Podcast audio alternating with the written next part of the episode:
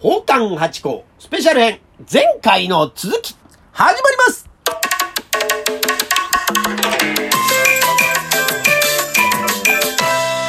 どうも松野屋八甲でございます。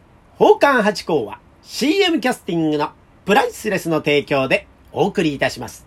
いやー、これね、今回ね、あの、たくさんお便りをいただきまして、またお話をしたいことがたくさんありましてね、えー、何度撮り直しても12分を超えてしまうという現象になりまして、えー、だからこれもうダメだと思いましてね、もうちょっと分けさせていただきました。すいません。だから2回になっちゃいまして、失礼いたしました。前回ね、あやさんのね、2通目のお話で、東人相撲、出させていただきます。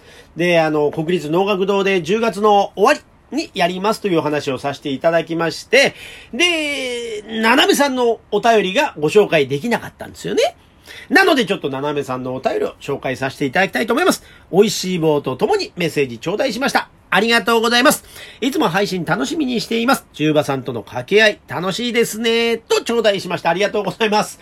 ね、中馬さんとのね、えー金曜日と日曜日の6時ぐらいに配信させていただいてる回をね、聞いて楽しんでいただけてて嬉しいですよ。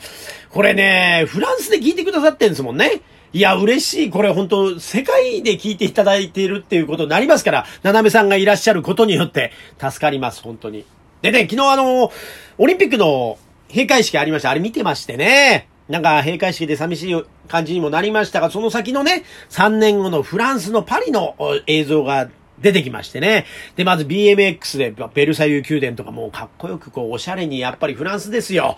ね、映像が映し出されて。で、また凱旋門の前で皆さん集まってて、ゴールドメダリストの方たちなんかがわーっと盛り上がってて。で、空にはこう、ね、フランスの国旗の色のね、赤白青の模様がわーっと広がって、もう本当にかっこいいところだなとフランスは思いましたね。だから3年後のオリンピックがまた楽しみになったという、やっぱフランスはちょっと違いましたね。おしゃれ。行ってみたいな、よその土地。ね。行ってみたいと思います。ぜひまたあの、フランスの情報なんかもななめさんの放送でね、えー楽しみにしてますんで、えーよろしくお願いしたいと思います。なんかね、あの、2回撮った割には短い放送になってしまいましたが、えー今回はこんなところで、本当皆様ね、いつもお便りギフト頂戴しましてありがとうございます。